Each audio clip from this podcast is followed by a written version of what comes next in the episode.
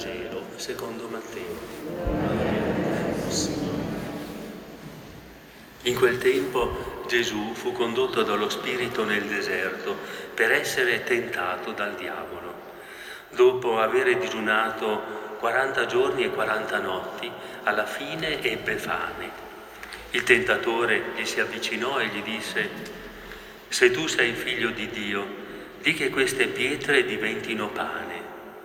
Ma egli rispose, sta scritto, non di solo pane vivrà l'uomo, ma di ogni parola che esce dalla bocca di Dio.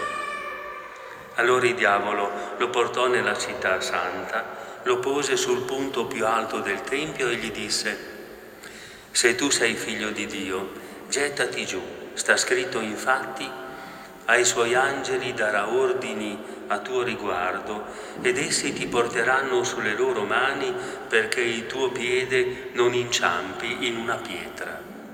Gesù gli rispose, sta scritto anche, non metterai alla prova il Signore Dio tuo. Di nuovo il diavolo lo portò sopra un monte altissimo e gli mostrò tutti i regni del mondo e la loro gloria e gli disse, tutte queste cose io ti darò, se gettandoti ai miei piedi mi adorerai. Allora Gesù gli rispose, vattene Satana, sta scritto infatti, il Signore Dio tuo adorerai, a Lui solo renderai culto. Allora il diavolo lo lasciò ed ecco degli angeli gli si avvicinarono e lo servivano. Parola del Signore. Gloria a te, Cristo.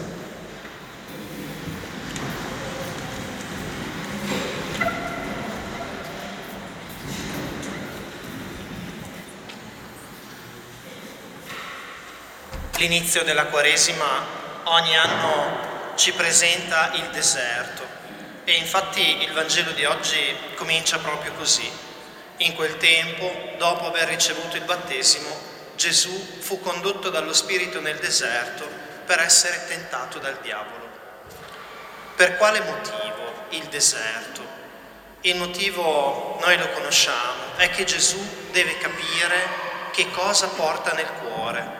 Nel battesimo, che è il Vangelo immediatamente precedente, Gesù riceve dal Padre un'identità.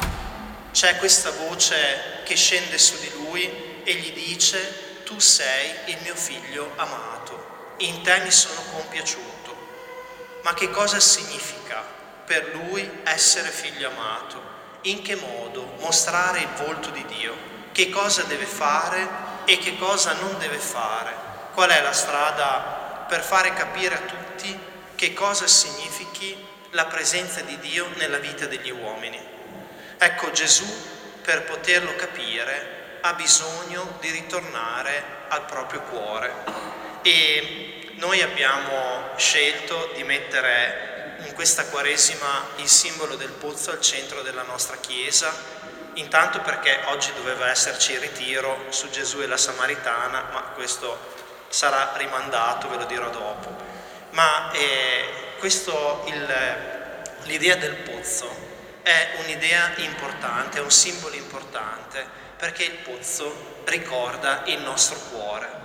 In fondo quello che ascolteremo fra due domeniche, cioè il Vangelo di Gesù e la Samaritana, è proprio un Vangelo dove Gesù aiuta questa donna a scendere nel proprio cuore e sembra che questa donna attinga un'acqua sempre più profonda dal pozzo accanto al quale sono seduti lei e Gesù. E allora proprio il pozzo è il simbolo del cuore anche per Gesù. Potremmo dire che oggi Gesù ha la necessità di ritornare al pozzo del suo cuore e per questo motivo il deserto è un luogo ideale, perché nel deserto non ci sono delle distrazioni, non ci sono delle troppe cose strutturate all'esterno, non c'è campo nel deserto, diremmo oggi, e nella sua durezza il deserto riporta ognuno di noi a fare un percorso interiore, a capire appunto quali sono le voci che parlano dentro di noi, qual è la voce di Dio e qual è la voce della tentazione. E Gesù oggi fa esattamente questa cosa e a un certo punto si rende conto che ci sono queste tre famose domande, queste voci che lo portano davanti a tre bivvi. Sei figlio di Dio? Bene, puoi fare quello che vuoi. Decidi di fare diventare pane queste pietre semplicemente perché tu ne hai bisogno. Sei figlio di Dio?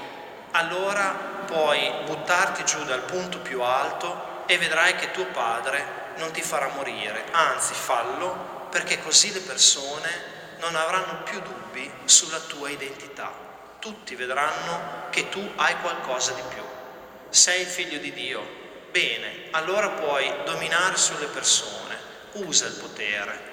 Tanto tutti i regni sono di Dio, è solo questione di tempo. Non c'è nessun problema. Si fa prima ed è anche meglio. Vedete, queste tentazioni noi le conosciamo con tre nomi che sono la tentazione dell'avere, dell'apparire e del potere. Normalmente la nostra tradizione di Chiesa ce le presenta così.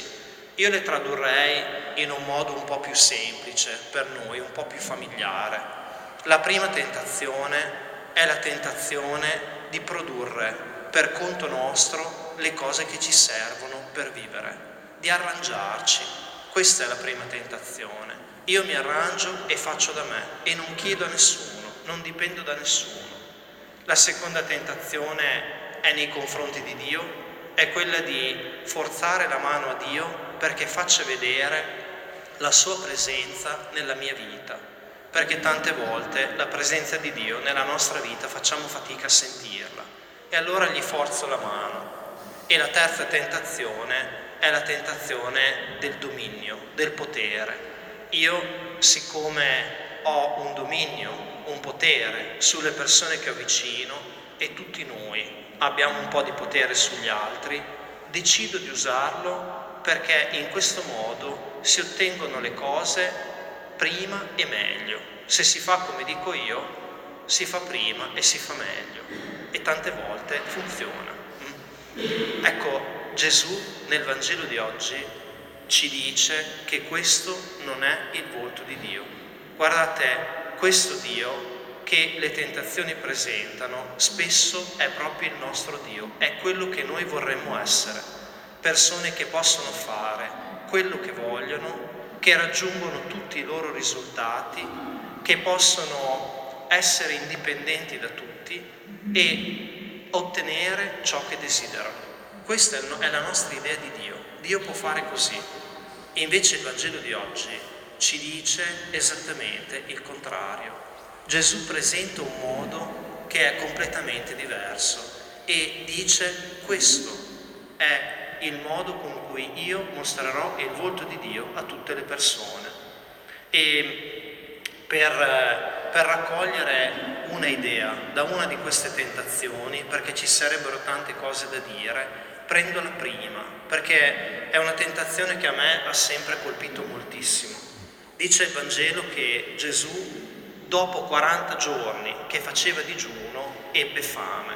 Noi sappiamo che nella Bibbia il numero 40 è sempre un tempo che indica il compimento di qualcosa.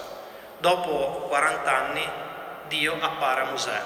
Dopo altri 40 anni Mosè eh, ha questo incontro e gli vengono date le tavole della legge. Ci sono questo tempo 40 è il tempo del compimento e dopo 40 giorni, cioè dopo un tempo lungo, Gesù riesce a entrare dentro al proprio cuore fino in fondo e la cosa che sente è di avere fame. E anche questo è, è un simbolo. Gesù ha fame di pane, ma Gesù sente che dentro di sé c'è una domanda, c'è un vuoto che non può soddisfare da solo. C'è una domanda che chiede una risposta, c'è un cibo di cui Gesù ha bisogno e questo cibo gli manca. Io credo che noi capiamo molto bene questa fame di Gesù, perché tante volte è la stessa fame che viviamo noi. Dentro di noi ci sono delle domande molto profonde e facciamo fatica a dare una risposta Ecco, la tentazione qual è? La tentazione è procurati il cibo da solo. E Gesù risponde no, il vero cibo è ogni parola che esce dalla bocca del Padre. Cioè c'è un nutrimento per la nostra vita che non possiamo darci per conto nostro. Se noi ce lo procuriamo da soli, in realtà è un falso cibo, non risponde alle nostre domande e rompe i nostri legami. Il vero cibo è la presenza delle persone, è qualcosa che noi possiamo solo chiedere, possiamo solo desiderare, ma ci viene donato. E Gesù capisce questo e per questo motivo accetta di aspettare accetta di rimanere anche con un vuoto interiore, diciamo con la pancia vuota, ma è molto più che la pancia vuota, accetta di rimanere in una condizione in cui deve dipendere da qualcun altro e ha fiducia che il Padre gli darà questa risposta. Guardate, per me questa prima tentazione è proprio la tentazione base della nostra vita, quella di procurarci le cose più importanti cercandocele da soli, invece che accettando che vengano donate da chi abbiamo vicino o anche dal Signore. E allora tante volte noi siamo così, pretendiamo dagli altri, forziamo la mano agli altri, imponiamo agli altri, ma tutto questo non porta un nutrimento alla nostra vita.